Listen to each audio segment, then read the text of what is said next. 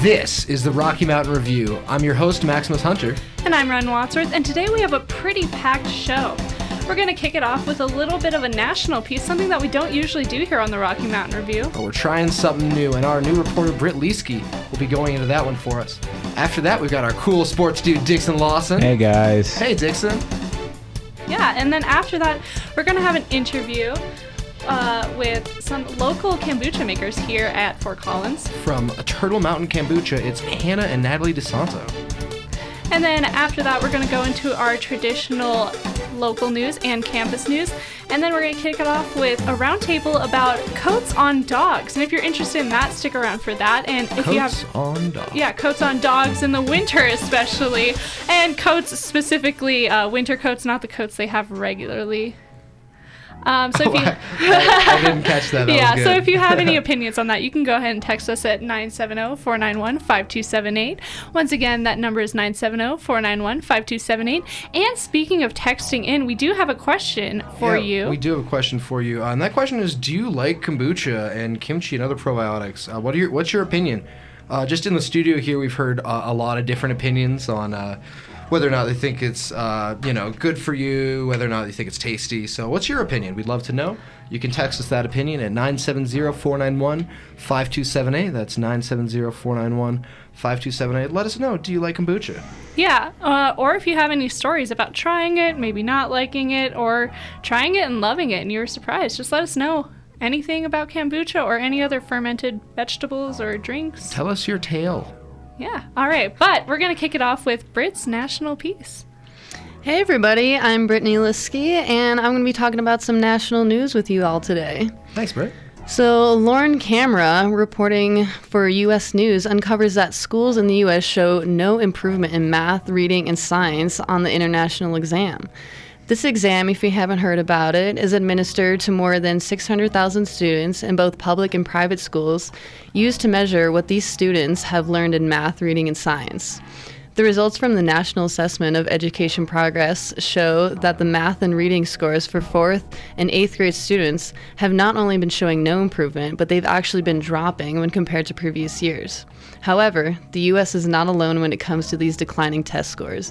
It has been found that since the first test has begun administration, most countries have seen virtually no improvement in their students' test scores. Another point of concern is the gap between the performance of these students, causing a polarization of these scores. This, again, is not something unique to the U.S. and has been reported by other countries administering this exam. That is all I have for you today for National News. Thank you so much, Brittany. Yeah. It's so interesting that if all these countries are taking this exam and no one's really improving, maybe there's something up with the exam. Yeah, the whole point of tests usually is to see improvement in your students. So if it's not working, maybe it needs to be adjusted. So it'll be interesting to see how that progresses through the years. Absolutely. Well, thank you so much for giving us some national news, Brittany. And I think we're going to keep going with the national news in the future. So right on. Yeah, definitely. All right, Dixon. Heyo. Is it time? It's time. Yeah. Tell us a little bit about sports. Well, December is here, and with it, a disappointing end to one season and exciting finish for the other. November 29th was the site of the last CSU Rams football game this season as they look to stay bowl eligible with a win against the Boise State Broncos. With their backs against the wall, the Rams played hard, staying with Boise for the most of the game. After a late rally, the Rams fell short late in the game, losing 24-31. CSU was able to have more yards through the air and in total compared to the Broncos with 379 yards in total. The CSU's defense held strong against a ranked opponent, forcing the Broncos to go 7 for 16 on third down. And for some seniors, this was their last college football game. And for Bobo, it could also be his last. More on that later. Looking forward to CSU volleyball now with the now ranked nationally number 10 Rams. They'll be headed to Seattle, Washington this weekend for the first of two rounds in the NCAA bracket. On Friday at 6 p.m., they will kick off their 2019 tournament run against South Carolina, and if they're able to win, they will play the winner of number 8 ranked Washington and Winthrop. 90.5's own Nick Baker and Sean Garber will be in Washington, bringing you all the action live here on KCSU. Now, I was able to go to the Boise State game, and I have a few things before I get really into that. But one, our student section What I thought there was actually, I was impressed that there was three sections filled for the game, because up in the press box I couldn't see actual like colors. And when we went down after the game, I found out that our student section was actually entirely Boise State. Yep. Wow. And so, you know, there probably wasn't more than 5,000, 10,000 people there, and at least over half were Boise State fans. So first off, my question for all of you is, would you ever have a game over a national break? Just in general. I mean, no. Especially after Thanksgiving. Especially for the last game of the season, I do think that was kind of maybe not the best choice planning-wise. I mean, I couldn't go. Most people I know couldn't go, even if they wanted to. Well, I thought that usually it was bigger schools in the bracket who took over like Thanksgiving Day games. If I was. Yeah, Dixon's nodding his head. Yeah, definitely. If it were like a UC school or like basically any big school that's known for its athletics, I would have understood it. But because it was CSU and we don't let students stay in the dorms, so we had no hope that freshmen would go. We had no hope that other students would go because, it was like over Thanksgiving break. They're all tired. They're all trying to hang out with their family and friends. It was the day after Thanksgiving, right? Yeah. So everyone's still like tired or still enjoying their family. Their break. So of course no one showed up. There's no dorms to go back to. Yeah. Yeah, I was definitely bummed because I went home for Thanksgiving and I wasn't going to be back until Saturday. So I would have got it if it was on Saturday, but yeah, I was really bummed because it was the last game of the season and everything. For me, I didn't even know the game was at 1:30 on Friday. I found out Wednesday night, and I was like, oh, I have to now drive up on Thanksgiving instead of spending time with my family because I had to be here for the game, which that's fine. I accepted that responsibility. But for everyone else, you know, I couldn't believe how dead it was on campus. I actually just completely dead. There was no walk. There was no pregame. There was no tailgating. It was dead. And the snow probably didn't help by any means. But at the end of the day, that was probably one of the best games the Rams have played all season, and absolutely no one is talking about it because, as I was going to lead to, the only question on everyone's mind is, will Bobo stay or not? Right. And I'm downright appalled at how the press treated the players after the game because there was not a single question given to a player that I heard, and so I may not have heard them. I wasn't in every single, but every question was, how do you feel about Bobo? Do you think Bobo should be fired? Do you think Bobo needs to be fired? Do you think there needs to be a change? It wasn't about the players. I was the only person that asked a player about the actual game. I asked one of the safeties. I said, you know, how did you guys handle the motions? I figured there'd be all this talk about how we stopped such a good ranked team. The only talk is about Bobo. And personally, it upsets me to see the, I guess, lack of respect that the players are getting. Because at the end of the day, they're just trying to bait him. Right. Well, it's a much more sensational headline. Yeah, and that's what I don't like. At the end of the day, is that really what media and sports media is about? Is just trying to get these college athletes who are here to A, study and, you know, get a degree and just play the sport they love. We're trying to get them in trouble, you know, trying to catch them off guard after that they say something about. Yeah, and I don't know. And like Dixon was saying, I was at the game too, and while I was frustrated that I had to be there because we had practice on Thanksgiving for the marching band, it was one of the best games I'd ever seen the Rams play. They fought incredibly hard against this team that had not lost one game. We almost won that game. Yeah, we and if there had not been some of those calls that were extremely frustrating, like, not to get too opinionated, but it was bad. If I'm correct, you actually have to touch down to get a touchdown, right? Like you have to touch the field. Down. Well, yeah, that one Boise State guy did not ever touch the ground. You know, at the end of the day, it's rough that they came up short, but I can't believe that there is no response from the media, the community, of there's no one supporting them, you know? At the end of the day, a lot of those seniors just played their last game for CSU. And I think they did such a good job. Like, I was really, I don't want to say surprised, because that sounds... I'll say it. I was very surprised to see us handle ourselves against a nationally ranked team. I do have to say it was a little frustrating watching us do that well against Boise State and realizing we probably could have fought that hard the rest of the season against teams that we probably had a better chance at winning. So that was a little frustrating just from a spectator's viewpoint, but I also get the player's point of view. This is my last game. I'm going to give it my all, do my hardest. But also I feel like players should have that opinion the entire season. I agree. Yeah. So Dixon, here's my question for you. Do you think that the response by the media and the play of the game would have been different had the game not been played on the day after Thanksgiving? No. If the result was still the same, nothing would have changed. Nothing would have changed. No, it probably would have been worse because at the end of the day, I think more students would have been upset about the game if they had been there, because then they would have felt more like, we were a part of that loss, where most of them probably don't really even know about it. Gotcha. And the media, since they still lost, the media still would have hit him the same way. That's true. You know, if they would have won, you wouldn't have heard a single question about it. It would have been like, great job, coach. How did you handle him? How did you beat him? You know, and it's like, come on. Treat him the same way, win or loss. Don't be shady. So let's talk about winners for a second, and let's talk about the volleyball team. Thank you. Yes, absolutely. So we are following the volleyball team into the postseason, correct? Yes, we will be there on Friday at 6, like I said, or 6 our time, excuse me, for the start of that game. Awesome. This is probably one of the best seedings we've ever had. You said we're 10th right now. Well, that's in the coaches poll. In RPI, we're a lot lower because the teams we play aren't as good in the Mountain West. We're not playing, Penn States and other good volleyball teams. Gotcha. But so this is probably one of the best, I guess, seedings we could have got because we're not playing a super high-powered team. We match up pretty well with Washington, which will be most likely who we'd play in the second round if we make it, knock on wood. And so truly, it's a really good opportunity for the volleyball team, and I'm super excited, looking forward to seeing what they can produce. So do you know what the roadmap looks like if we keep winning? Yeah. What happens? So if we go to... the third round, there is actually a chance that we could host at that point if a couple, I believe if Kentucky loses in their little bracket, if somehow they lose and we are still there, we will be able to host the third round here at Moby. Wow, that'd be cool. And honestly, that's really the best roadmap you got. Outside of that, it becomes a little, I call it too predictable, or not too predictable, too unpredictable. Too unpredictable. That's in, like wishing territory. Yeah, we don't want to wish. They definitely have the talent to do it, but we're going to have to see if they can pull it off. Definitely can't get ahead of ourselves here. Well, thank you so much, Cool Sports News, Dixon. I appreciate it, guys. Thank you very much.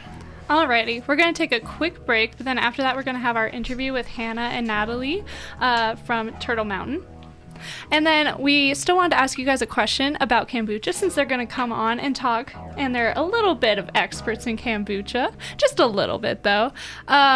So go ahead and text us with your stories and your opinions on kombucha and anything fermented at 970-491-5278.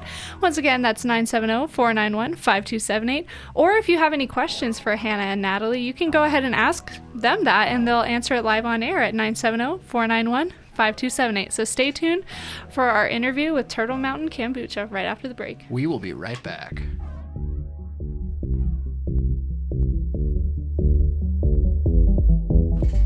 And we're back on the Rocky Mountain Review. My name is Maximus Hunter. And I'm Ren Wadsworth. And you just heard a little bit of sports talk with our cool sports dude, Dixon. And before that, we had national news, our first ever national news with Brittany. So we had a lot of fun with that, and now we're jumping right into our interview. We have two wonderful ladies from Turtle Mountain Fermentary. Would you like to introduce yourselves? Sure. I'm Natalie, and my sister Hannah's here with me. We're the owners of Turtle Mountain Fermentary. We kind of make everything happen. I make everything, and Hannah does the rest of the business. Awesome. So what do you guys make at Turtle Mountain Fermentary, for those who don't know? We make kombucha. We also make sauerkraut and kimchi. So they're all raw fermented foods that contain living probiotics. We also do immunity shots and mocktails and hot teas. So we're kind of an all-around health bar. It's set up kind of like a coffee shop, and a mixture of a coffee shop and a bar. But there's just all sorts of healthy drinks. All right. So talking about your title a little bit, Turtle Mountain is kind of an interesting business title name. Could you guys talk about why it's called that and like what was the inspiration for that? Well, we certainly want to be unforgettable, and Natalie has always loved turtles since we're growing up. And so turtles, we're from Pennsylvania, from the East Coast, and mountains kind of combined in Colorado. I said to her when you're naming your business, what are your two favorite things you're never going to get tired of? So Turtle Mountain, there's also a lot of symbolism there with the world potentially being built on a turtle's back and mountains always growing. I like that. Okay. And the turtle's back, that's kind of like an old legend. That's cool. So What are kimchi and kombucha, and what makes sauerkraut raw? So that's a lot of different questions. I'm going to answer them one by one. So kombucha is a fermented tea. So we add a culture to it. It starts off just, we actually brew ours exclusively with yerba mate tea, which sets us apart from any other kombucha company that I know of. And so we started off as just tea, add a culture to it, and then it creates these living probiotics through fermentation. And sauerkraut and kimchi, kimchi is kind of like sauerkraut's really spicy cousin.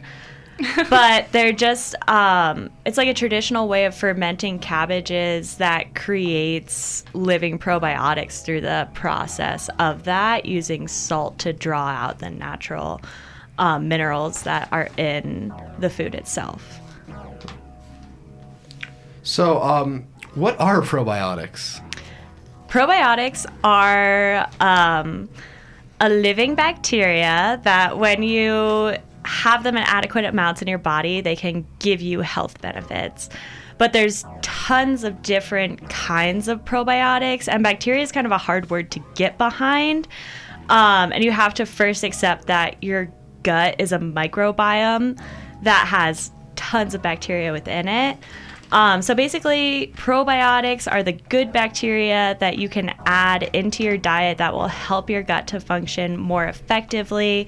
It'll help you to break down your food more efficiently, get more from it, and help you to balance out all sorts of digestive issues and immune function. It helps to improve that. I think there's also something interesting about probiotics is we're learning more and more through research that it's in your gut, but your gut is actually linked to your brain function as well. So the more that we're learning, like a healthy gut equals a healthy mind and overall healthy, just a whole healthy body, because it really, as Natalie was saying, links to your immune system as well. So the term trust your gut is a little more spot on than we originally thought, huh? Actually, yes.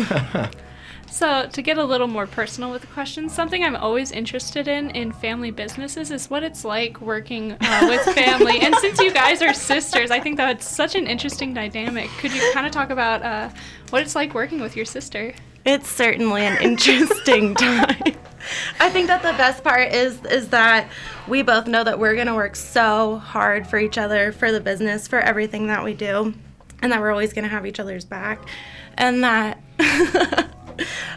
and also just we're very, very honest with each other, so it's easy and hard to make business decisions at the same time. But I think honesty is the best policy, and I never second guess her decisions or her work ethic. I agree with that 100%. If any of you guys have family members, you know that it's easy to get kind of carried away as that, and it's definitely a difficult balance of being your sister, also your best friend, if I may speak for myself, and your business partner. But we actually grew up in a family. Our mom worked with her sister and her father, so we kind of learned from them how to balance it all. And we definitely talk business at family occasions, but we try to limit ourselves to that. And we certainly have a lot more fun than I think a lot of people do at work. I agree. Yeah. How'd your family react to the working in probiotics? Did you get them into it? Some of them? Yeah. Our mother is our biggest supporter. She loves it. Our grandparents are having a little bit of a harder time getting behind it, but our grandma loves our sauerkraut. Oh, good. And yeah, our family is definitely super supportive of us having our own business and really happy that we carried on the tradition. I definitely agree with that. So let's talk about probiotics again for a second. Do you have any stories of like concrete examples of like the kind of benefits that probiotics can bring to people? It's hard to give examples because so many people have so many different stories. Probiotic kind of encompasses a huge ecosystem of bacteria, so they can have different effects. A probiotic can act differently in one person than it does to the next person. But we have our customers come up and give us all sorts of inspirational stories about how our products have helped them or how other probiotics have helped them. And some general things that they're known for is just kind of preventing. We have one person who told us that she solved her son's asthma with our kombucha, which really stood out to me because I'd never heard of that before. But as I said, it's hard to put any of our products in a box because they are alive and they are so unique and react differently to each person. Yeah, and just to piggyback on what Natalie's saying is that they are different for everybody, but the major things that we hear at the farmer's market, at the store, is that it helps people with digestion, it helps with bloating, it really helps with like any sort of like buildup in your digestive system. Cleansing are the number one reasons, and then all sorts of like energy. When you have a buildup in your digestive system and you get to release that, it is like energetic and cleansing and healing in many sorts of ways.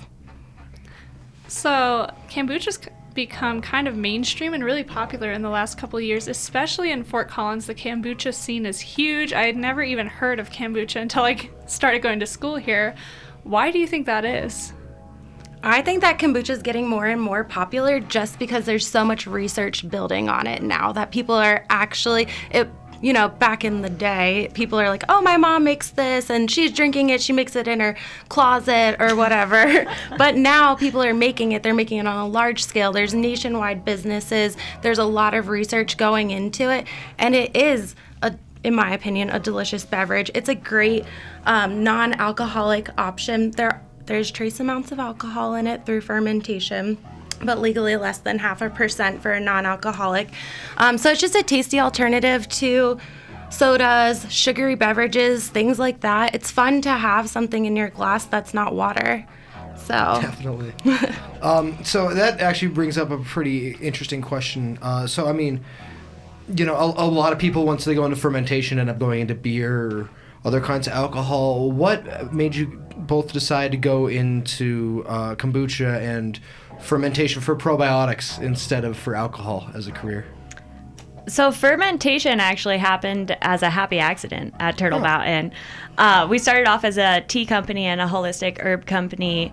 I'm very into herbalism, and then discovered fermenting tea through my love of tea. And when I first moved out here, I was working for a farmer at the farmer's market, and he told me I should bring my kombucha there. So I did, and there was so much positive feedback that I ended up getting my own stand. And then when he had leftover cabbage or leftover beets or peppers, I would make sauerkraut and kimchi out of them. So just kind of using the resources that were available to us and pulling off of our local community and the feedback from them is how we got into it. Yes, and I joined Natalie because she was doing it for 2 or 3 years by herself before I officially decided to get off the phone telling her what to do and join the team. So I had been obviously consuming her products for a long time, and I just loved it, and I felt the difference in my body, and I wanted to join with her and just share it with the community and build a business together. So you touched a little bit on it at the farmers market, and you did as well, about the community. How have they reacted to your business and the kombucha you guys sell? I feel like our community is so supportive. It's amazing. We'll be going this summer on our 6th year at the farmers markets. And we have customers that have been there or will be there all 6 years, which is amazing and humbling and awesome. And just seeing people who come back every single week, and then when the farmers markets are closed, they're coming to the store over the winter. It's crazy to just see how much people love the products and how it works for them and hear it. And then not only to have customers, but now they're our friends too. Oh, that's nice. That is pretty nice. So I'm curious, what's the process like to ferment veggies and to make kombucha? How do you ferment something? Well, there's lots of different processes. As I was kind of touching on before, kombucha is a fermented tea. So that just starts off as a brewed tea, and then we add a culture to it, kind of like how milk becomes yogurt, tea becomes kombucha. So we kind of do that to a certain pH. We actually have a lot of CSU students working for us that help to regulate everything, package everything. We have some interns that have really helped to hone in on our process, which is awesome. So hello to any of our CSU students that are listening. And to make sauerkraut and kimchi, It's really just fresh vegetables, and then we use a certain amount of Celtic sea salt and spices, and we let it ferment to a certain pH, and then package it all raw without processing. It's all done by hand, and all the labels are put on by us and our team, so it's pretty straightforward. And a big difference that you can find in kombucha and fermented veggies, as Natalie's saying, is raw or unpasteurized versus being processed. So ours specifically, everything is raw, meaning we don't heat package anything. Once you heat package a probiotic, you're going to kill the natural probiotic and have to add in dehydrated ones later. So you really want to be looking for raw, unprocessed in a label to get those naturally occurring probiotics. Interesting. I'm just kind of curious. So some of the stuff you would like buy at the store, like kombucha, you would buy at like King Soopers or somewhere. Is that going to be the same kind of probiotics, or are those not raw anymore? It depends. Every brand is different. So I would say a large percentage are raw and unpasteurized, and a small percentage are, but it's definitely something to be aware of when you're buying. Gotcha. And so you guys have a store here in Fort Collins, correct? Yes. Do you guys hold any events there, any tasting room events? We do. We do all sorts of fun stuff, and actually this month we have a couple fun ones coming up with a building your own terrarium with Bath Garden Center. We have a macarons and kombucha pairing for a fun holiday dessert, an herbal ornament making party, and we do yoga at the tap room on a bi-weekly basis most months. So if you're interested, you can always find those tickets on eventbrite.com. Gotcha. And you talked a little bit about CSU students working for you guys. How can students get more information on how to possibly work for you, or just get more information about you guys? Well, we have a website, turtlemountainfermentary.com. We also have our Instagram and our Facebook. If you send a message, it's going to go to Hannah or I. So we most likely, Hannah, I'm not good at it. So we'll get back to you as soon as possible. And we love to meet people, hear questions, and kind of get to know everyone.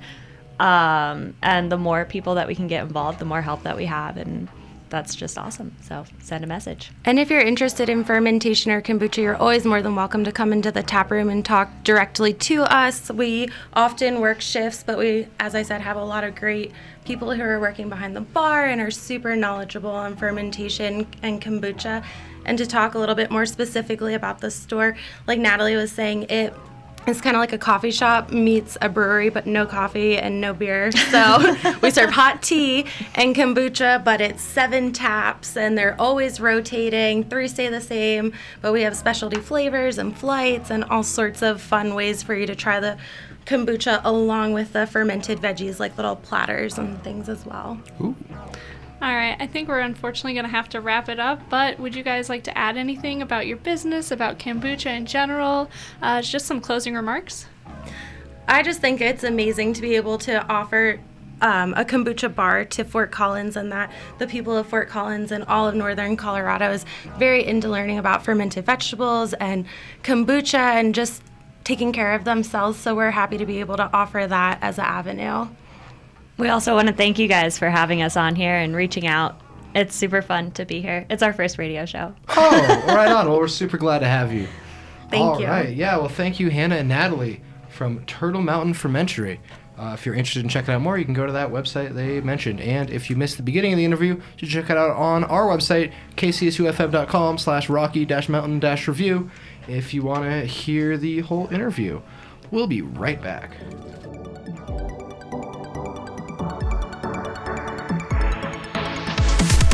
And we're back on the Rocky Mountain Review. My name is Maximus Hunter. And I'm Ren Wadsworth. And we are joined in studio by 3, yes, you heard me say that right, 3 of our wonderful reporters. If you'd like to introduce yourselves. Hey everyone, I'm Britt Liske. I'm Ryland Todd. I'm Coda Babcock. Welcome. We just heard from Hannah and Natalie DeSanto about their company, Turtle Mountain Fermentary. Where they make kombucha and kimchi and raw sauerkraut and all kinds of cool stuff. If you missed out on that and want to check it out, you can find it on our website, kcsufm.com, under the Rocky Mountain Review. Yeah. And before that, we heard a little bit of sports news with Dixon Lawson, our cool sports guy. And then before that, we heard our first ever national news piece here on the Rocky Mountain Review this semester with Brittany. Coming up next, we're going to have some local news with Coda, and then jump right into our roundtable about some news stations are saying that people need to check how their dogs are being treated in the winter, specifically if they should be wearing coats, if they should be wearing boots, and just some people's opinions on that. So if you have an opinion on whether your dog needs to be wearing a coat and boots during the winter, go ahead and text us at 970-491-5278. Once again, that number is 970-491-5278. But without any further ado, here's your local news with local news reporter Coda Babcock. Thanks. All right. Hi there. I'm Coda Babcock, and this is your local news for Tuesday, December 3rd, 2019. The U.S. Department of Housing and Urban Development is expected to invest almost $9 million in the city of Fort Collins. This money is intended to go towards affordable housing, homelessness support, as well as other means of economic and community development in the city. Fort Collins wants resident feedback to help decide where this money should be allocated. To give your opinion on how the city should use these funds, visit fcgov.com/social sustainability, all one word. The survey is open through mid-December and is available in English and Spanish. Fort Collins has announced 2020 utility rates for residents. Fort Collins utilities prices are based on the cost of serving the community and are adjusted based on cost of service studies. The money received from utilities goes towards new infrastructure to improve the conditions of utility systems. Residential and commercial rates are different. To learn more about commercial utility rates and how to manage costs, visit fcgov.com/utilities/business. To find out how residential utility costs are changing, visit fcgov.com/residential-rates. For questions, email utilities@fcgov.com. Fort Collins Volunteer Services Program has received Service Enterprise Certification, joining a group of nationwide nonprofits with excellence in volunteer engagement and effective program and service delivery. The city of Fort Collins is the third city nationwide to receive certification. Certification requires comprehensive assessments, training, and coaching. Service Enterprise is a national program that supports organizations in strengthening their missions through volunteer work. Considering the incredible role volunteers have played in Fort Collins over the years in many parts of the city's operation, just in 2018, more than 10,000 residents volunteered through 30 different city departments with an overall 153,000 hours. Fort Collins police need help identifying the people involved with a 6-incident theft ring at local fitness centers, some of the locations involved being the Fort Collins Senior Center and the Eudora Ice Pool Center. The incidents have occurred in the months of October and November this year. At least one male and one female are directly involved with the incidences and are associated with a light-colored minivan as well as a white Ford Super Duty flatbed truck. The woman appears to have long, dark hair, and the man appears to have shorter, dark facial hair, and they both tended to wear hoodie-style jackets in surveillance footage. In each incident, the male suspect has been seen entering locker rooms and stealing personal property, including but not limited to credit cards. Several people have been associated with these suspects as they have been seen using the stolen credit cards. The items currently stolen were taken from lockers that had been locked, and the police are encouraging people to keep valuables on them at fitness centers. Anyone with information about the suspects or incidences are encouraged to call Fort Collins Police Investigative Aide Cara Walker at 970-416-2275. To report anonymously, you can also contact the Crime Stoppers of Larimer County at 970-221-6868 or visit stopcriminals.org. That's all for today's local news. I'm Coda Babcock, and you're listening to the Rocky Mountain Review on 90.5 KCSU Fort Collins. Thank you so much, Coda. Thank you, Coda. Of course. We're going to roll right into our roundtable. We're going to be talking about dogs in the winter, and specifically what we're going to be talking about is CBS 4 was talking about if your dog needs jackets and boots to go out in the winter cold. Some of the reasons they thought that dogs needed to do that is if it's too cold for you, it's too cold for them. A lot of things can harm their paws, like ice and chemicals on the sidewalks. So what are some opinions about that? Well, I have a little tiny dog, and she hates the cold. She can't stand it. She always she won't go outside unless she's wearing her coat, and that's just like a personal preference thing to her. I think she just doesn't like being cold. But I'll tell you this much, is I don't think I could ever get a pair of dog booties on her. Never happen. Never would work. I've tried the dog booties. My mom has two huskies, my brother has a Malamute, and I have a mutt. And all of them walk like horses when they have dog boots on. They just like don't understand how to walk in them. They're just like really clumsy. They look like a baby deer walking in them. It's hilarious. My mutt doesn't have enough fur, so he does wear a coat a lot of the time or a sweater. So I think that shorter hair dogs need it. Yeah, my dog is a Great Dane Lab Mix, and she doesn't wear a coat, but also I don't think, A, I could get a coat on her if I had tried. It'd be like a human coat. Yeah, probably a hoodie, like a real hoodie. But also she likes the cold. If I open the door, she's out in the cold, she's in the snow, she's running around, and I'm like, get inside, you're going to get hypothermia, and she does not care. Which brings up another point on this, that sometimes dogs just are well-equipped to be in the cold. Well, yeah, my dog is a German Shepherd Lab Mix, and she loves the cold, just like your dog. She loves the snow. She'll go out and roll around in it, and we throw snowballs, and she'll catch them. And so she's in love with the cold. But we previously had three huskies, like Coda, and they have their own kind of coat themselves and are well adapted to the cold. So it doesn't really bother them. All my dogs. And I think really back on the idea of having boots for the dogs, I think it can be good if you have like a backyard covered in sharp rocks or if you have a really bad ice situation, but I think it's not always needed. Yeah, I agree. Some of my friends have this big, beautiful Pyrenees, and it loves the snow. It totally loves snow. Actually, Brittany, you know that dog, right? Yeah, I actually live with that dog. It's my roommate's dog. I love her to death. She is a Great Pyrenees mixed with an Australian Shepherd, so two pretty big fluffy breeds. She actually has an extra toe on both of her back paws that help her walk in the snow. So she is very equipped for the snow. Whenever we let her outside, she'll put her face right in the snow, roll around in it. So she's definitely all about it. I don't think she's ever really needed a winter jacket because she is so fluffy. Boots would probably even make it harder for her because she has that extra toe. Yeah, I don't even know if I would be able to find a pair of boots that fit on those big feet.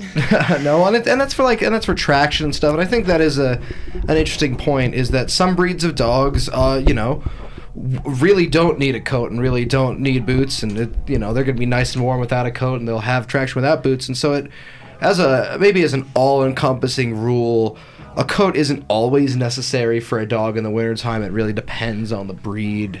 Well, yeah, and I brought it up because it makes me think of these stories where someone lets, like, say their husky out outside, and, like my dog, you just can't get it in. Like, that husky is staying out there for hours on end because it likes that weather. And then someone ends up calling the Humane Society because they think because there's all these stories of people leaving their dogs out in the cold, which are legitimate, but it stems from people not really understanding that not every dog breed is equipped the same. At the end of the day, most dogs are animals. They are animals that are used to being outside. They do what they want. Yeah. So I think it's interesting that this is kind of on a news station because... What was I going to say? Well, it's a very it's not a very universal thing. It's a very case by case basis, and so maybe by putting some kind of prerogative like this on a news site by saying all dogs must be wearing their coats and booties in the wintertime, says the people in charge, may not actually. Well, yeah, quite solve the issue. I think it's also just making people think that if your dog's not wearing a coat, just like if your dog is outside, you're not treating your dog correctly. Your dog is being mistreated, which is not always the case. And it, I don't want to say it's harmful, but I could easily see how people could interpret it that way, that like, oh, I see this dog outside, and sure, it's fluffy, but it's not wearing its coat, so it's probably really cold, and this person's not treating it right. Well, I think that's maybe a bigger, even overarching issue, is people trying to tell other people how to raise their pets. Right. Yeah, and I think it also ties into an issue we talked about a couple weeks ago with the outdoor cat thing. Mm-hmm. People think their dogs are so much closer to humans and in their needs than they do cats. Right. So you never hear about people with outdoor cats having to better equip their animals. Does your cat have a coat? Yeah. Yeah, no. Yeah, I was going to bring that up too. How protective we are of our dogs, to the point that These dogs have these really equipped coats that are super hardcore, and cats don't have that, and cats have the same fur. They also have fur. They also get cold. I've never seen a cat in a coat. I've never seen a cat wear boots. And it's just not something that's talked about, but they also feel the cold just as much as little dogs do. I'll tell you what, there's kind of a strategy to it, because, you know, cats don't have to go outside to do their business, but dogs do. Well, and, but what about your cat that's an outdoor cat? Like, you well, even still so, it's probably got like a litter box indoors. But at least with my dog, she's got two coats. She's got a little Chewbacca onesie, and then she's got like a little adventure jacket I put on over that. And that's just when I take her out. But if she's just doing her thing, I'm not going to put a coat on her, because I want her to get cold. I want her to go outside, get her business done, and come back in immediately so she isn't freezing. Because otherwise her paws are going to get cold, she's still going to get cold, she's going to mix up a bunch of snow. And part of it is a lot of dog owners also just don't want their dogs out in the snow a lot during the winter, getting wet, tracking in mud. You know, that could be kind of a pain. Well, I think the point of, like, that dogs are animals, you know. Mm-hmm. I mean, I treat my dog like a baby, but that's just me. But also at the same time, they adapt. They mm-hmm. are animals. They are meant to adapt, and it's...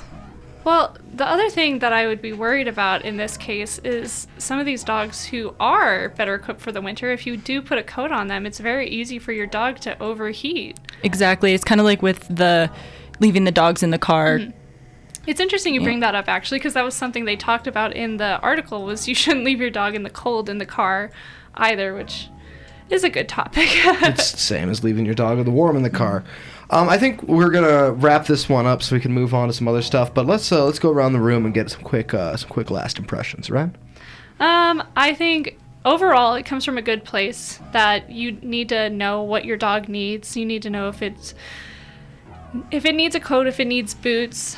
But I don't think other people should be telling owners what their dog needs. I don't think it should be a super talked about discussion. I think most dog owners, and I say that tentatively because I know a lot of people, some people don't treat their dog correctly, but I think most owners know when their dog needs a coat and they know when their dog needs boots in the winter. Definitely. Brittany? Yeah, I also think it just comes down to like the different dog breeds, because you've got these little Chihuahuas who are going to be shivering when they're outside in the cold, and then you've got these big Huskies who thrive in the snow. So it's up to the discretion of the dog owners whether or not they think that their breed is going to be equipped for that type of weather or not. Definitely, Ryan? I definitely think it's a case-by-case basis, depending on the dog breed. Coda? I definitely agree with everything else that's been said. I really think it came from a good place, but I think that we need to make sure we're not putting protective gear on animals that don't need it. Yeah, absolutely. And I would just like to say... if you know your dog, if you are well in touch with your dog, you'll know if your dog needs a coat. You'll just know. So, just stay in tune with your furry friend. But that's enough dog talk for now. I think we're going to move into a break, but after the break, we're going to have some campus news with Rylan, and then we're going to go into nationals with Ren, and I'll take care of the weather, and we'll wrap this up in a nice big bow just in time for December to start. How does that sound? Mm-hmm. Right on. We'll be right back.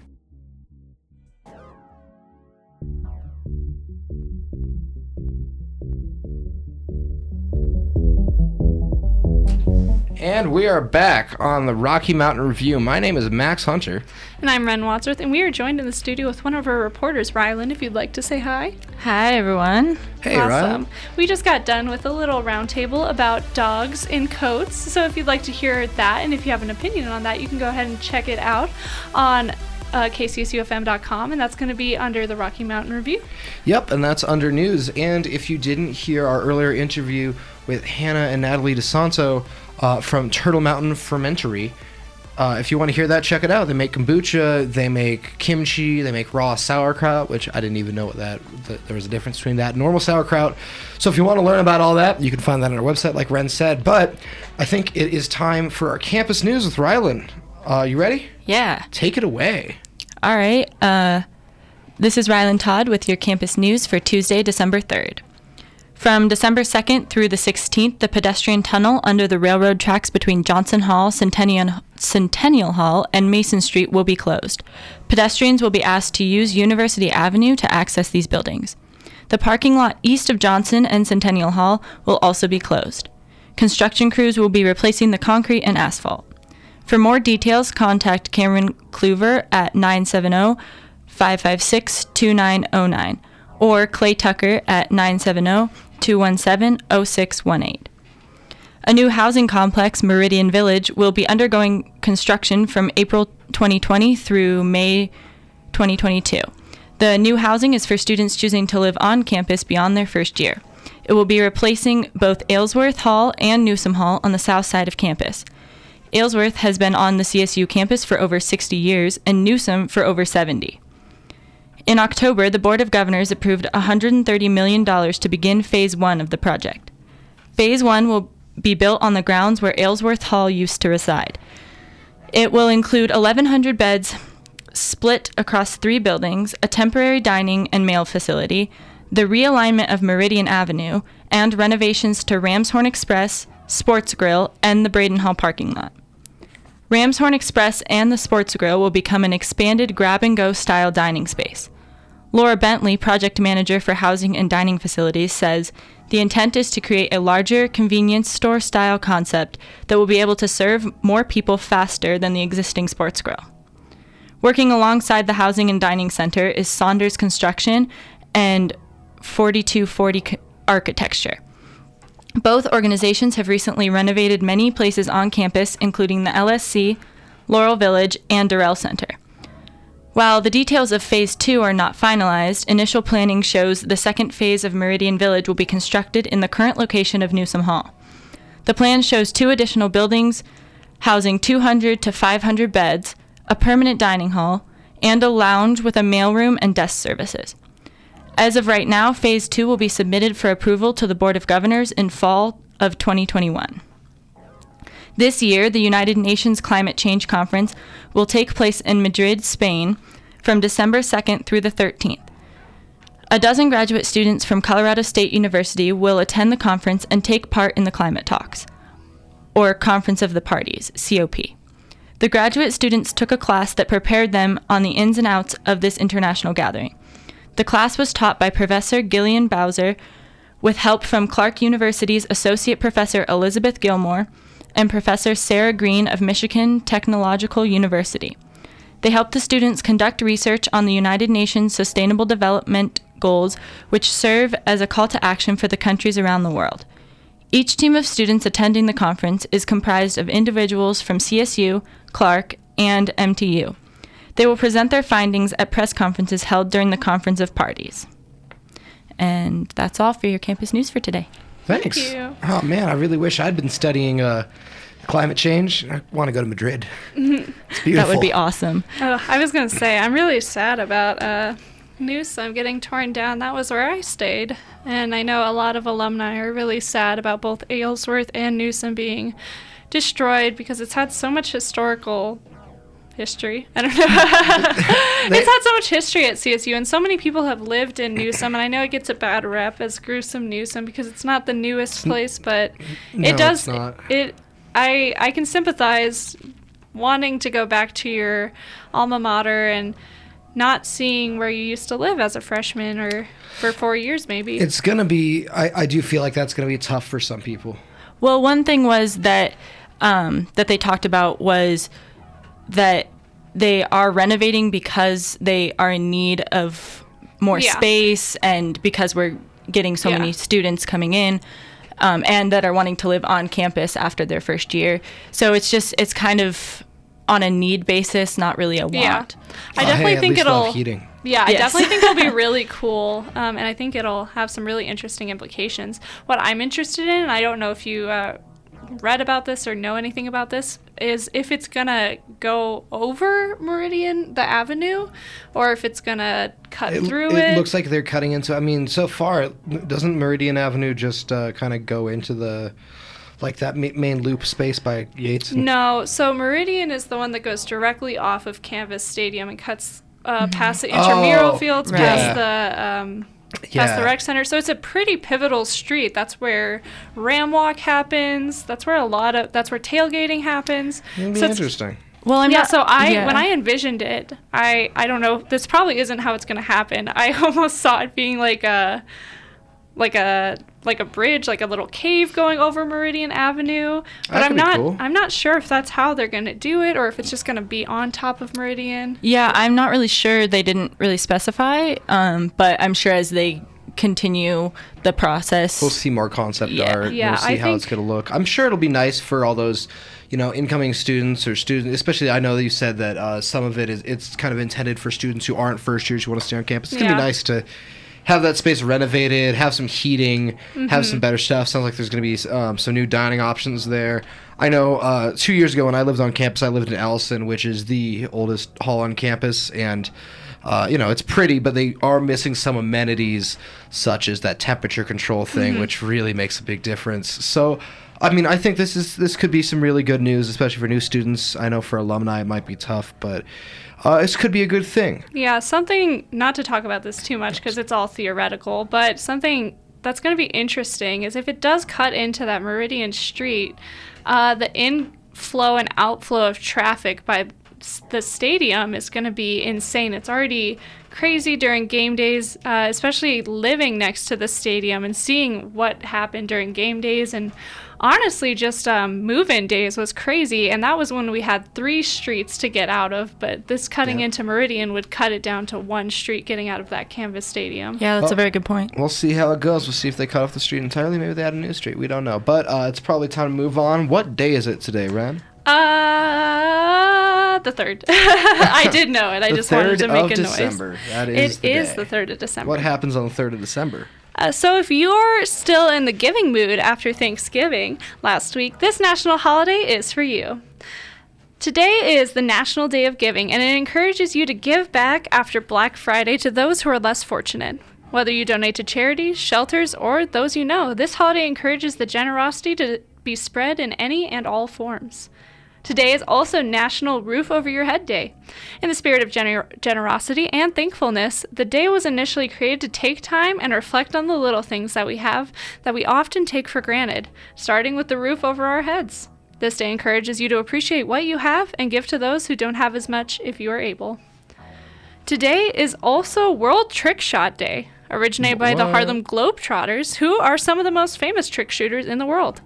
This day asks enthusiasts to... This day gives enthusiasts a chance to showcase their most impressive shots. You can do these shots with anything and everything from a basketball to a crumpled ball of paper. Do every twist, jump, and bounce to get that trick shot as special as it can for the holiday. And that's all I have for the national news today. Thanks, Ren. Absolutely. Wait, do you feel that in the air? Ooh, what is it? I think it's the weather. Ooh. Cue the birds. Nice. It's time for the weather! Woo! So today was cool and clear with a high of 47, and the sun was sticking around all day, just melting that snow away, bringing the earth back to us. I'm coming. Mother Nature, I'm here. I'm here for you. And tomorrow we'll expect similar weather. We're getting closer to that earth. That snow's going away. The sun's shining. Not a cloud in sight. It stopped raining. Mr. Blue Sky standing in the day. But the clouds are going to slowly start to roll in tomorrow, and the anticipated high for Wednesday is actually going to be dropping about 3 degrees. As far as Thursday goes, temperatures are going to drop more, but it's just going to feel cold. There's high chance of snow on Thursday. So that's probably going to happen. Be prepared for that. Take off your coats, frolic around for a good 2 days, but then when Thursday comes, it's going to be snowy again. And then after Thursday, if you're interested in finding out what happens to that snow, if it's going to stick around, if it's going to go away, really just what the deal is in general, you can tune in to our show, The Rocky Mountain Review, on Thursday at 4 o'clock to find out. On our next show of The Rocky Mountain Review, we're going to be having a Denver rapper named Darius, so that should be exciting. We'll have our usual... local and campus newscasts. So if you want to check any of that out, definitely listen on Thursday. Yeah, and you can also check out any of our past shows and the show that you're listening to tonight if you missed any of it at kcsufm.com, and that's going to be under shows, I believe, and news and the Rocky Mountain Review. Or if you just search Rocky Mountain Review, you can listen to all of our shows and all of our special interviews we've had over the year or over the semester. However, unfortunately, that is the end of this show today. Yeah. It is. But before we do that, we, of course, need to thank some very, very special and important people. Like Damien Castile, who makes this song. Yeah. Thank you so much for the music that you add to our show. It is so wonderful and so beautiful to have it playing throughout the show. Thanks, Damien. We'd also like to thank Julia Battleys, Hannah Copeland, Isaiah Reyes, Peter Walk, Raven Color, Hunter Sinclair, Asher Korn, Monty Daniels, everyone, on and everyone, all their parents for having them. Everyone at KCSU, thank you so much for everything you do. We really could not do this show without you guys. It's true. Thank you, Ren. You put together the clocks. You help manage people. You do an awesome job of everything. So thank you so much. Thank you, Max. You always make this show a delight.